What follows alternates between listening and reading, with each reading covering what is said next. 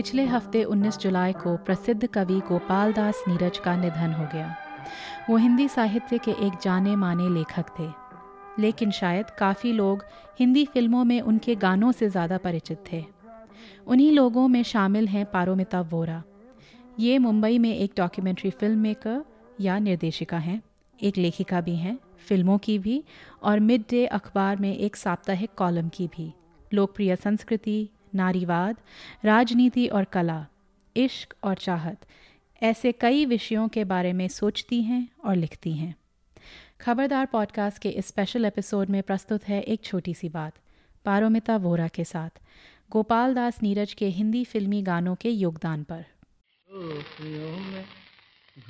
जाए फूलों का उसमें फिर मिलाई जाए थोड़ी सी शराब। होगा यूँ नशा जो तैयार हाँ होगा नशा जो तैयार, वो प्यार है मेरा फेवरेट नीरज गाना जो मैं बार बार सुनती हूँ वो डेफिनेटली है शोखियों में घोला जाए फूलों का शबाब। वो मुझे क्यों पसंद है ये कहना कभी कभी मुश्किल होता है पर आ, उसमें एक जैसे ड्रीम लाइक फीलिंग है एक रेवरी ऑफ़ सेंचुअलिटी कि जब आपको पहले प्यार होता है और एक तरह से जिस्म और दिल और दिमाग हर चीज़ में वो इश्क समा जाता है और वो समाये हुए इश्क की फीलिंग इस गाने में मुझे लगती है। शायद इसलिए क्योंकि बहुत सॉफ्ट वर्ड्स छोटे-छोटे soft words it's an Urdu song पर उसमें श, ख ये बहुत ही ऐसे सरसराते किस्म के वर्ड्स हैं उसमें।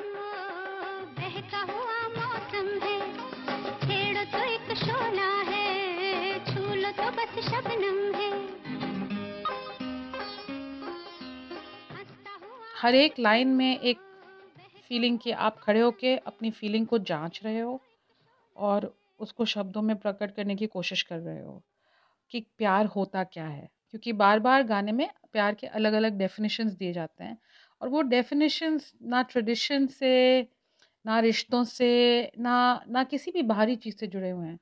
वो डेफिनेशंस मतलब हमेशा आपको जिस तरह का एक्सपीरियंस होता है इश्क में उसी से जुड़े हुए हैं। सो फॉर एग्ज़ाम्पल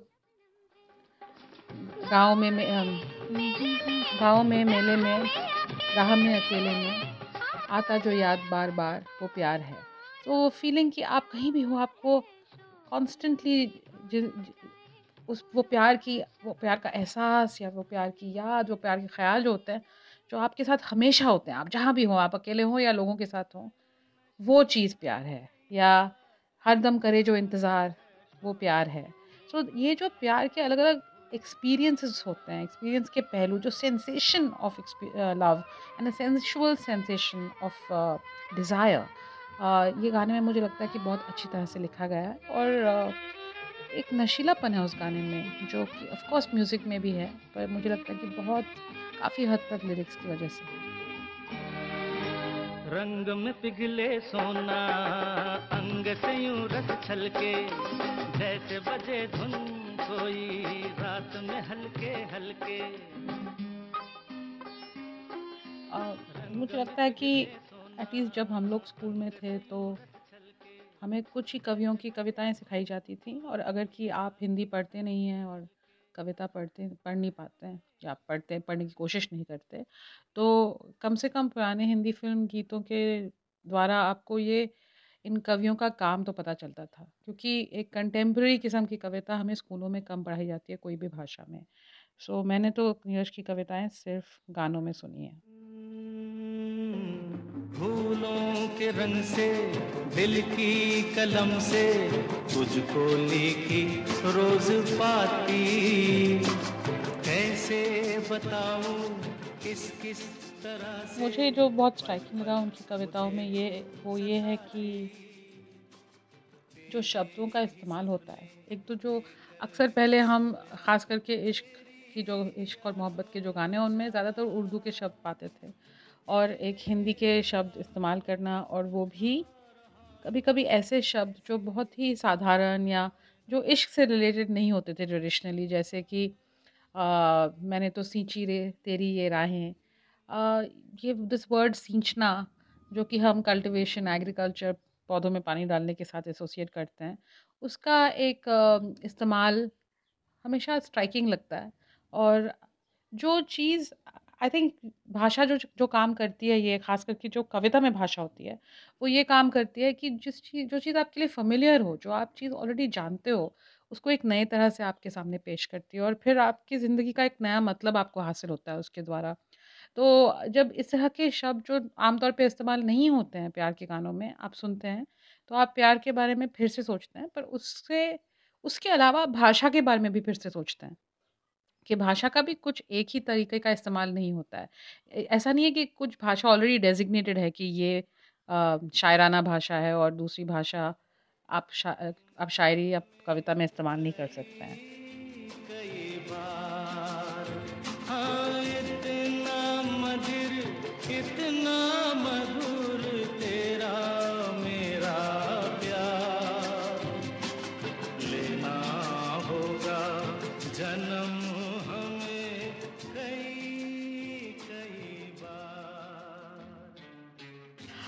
इसके अलावा मुझे लगता है कि जो उन उनके गानों में जो उनके उनका जो शब्दों का प्रयोग था उसके अंदर ही एक शब्दों के बीच में जो रिश्ता होता है।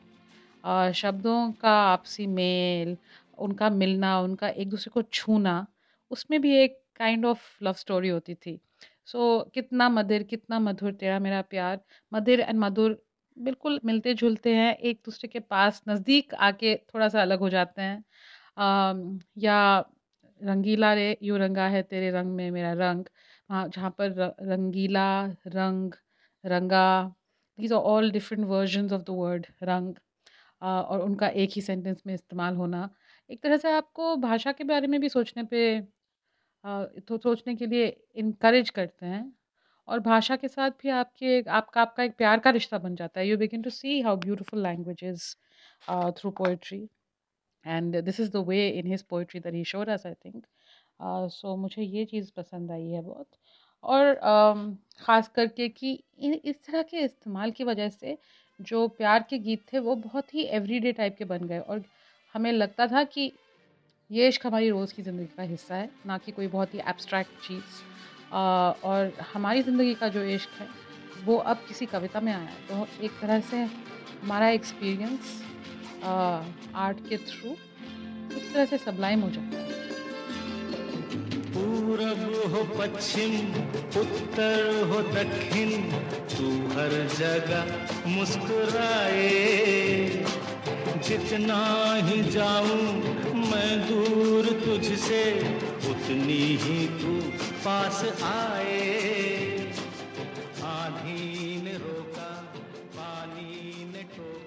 सो नीरज का इस तरह से शब्दों का इस, इस्तेमाल कि आप नेचर से भी ले रहे हैं और आप कल्चर से भी ले रहे हैं। आप जैसे एक ही लाइन में बादल बिजली चंदन पानी जैसा हम अपना प्यार।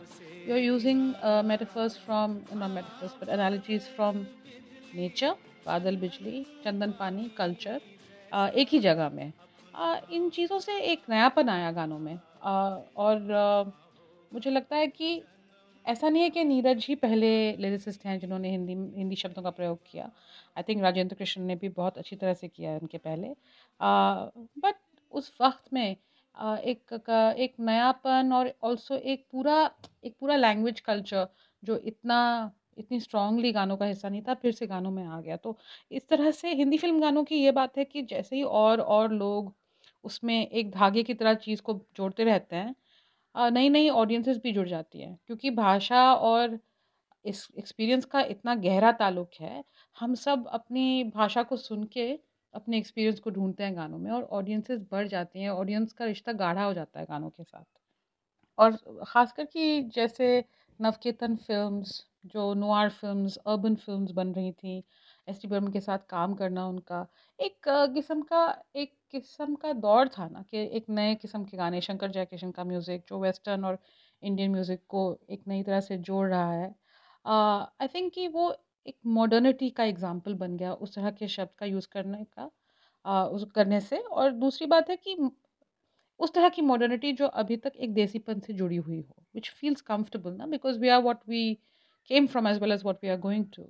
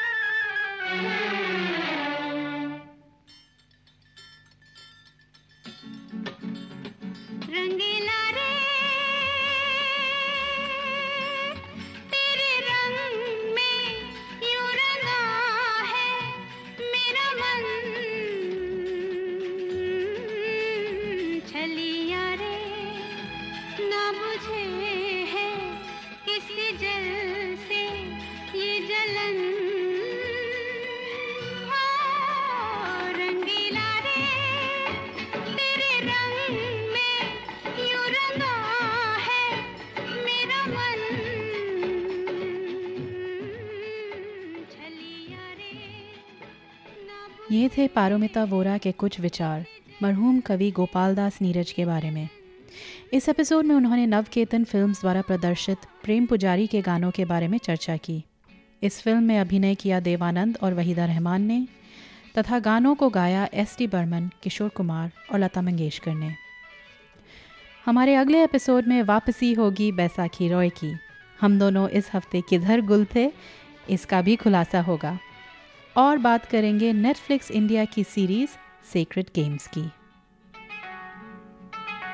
पलकों के झूले से सपनों की डोरी, प्यार ने बांधी जो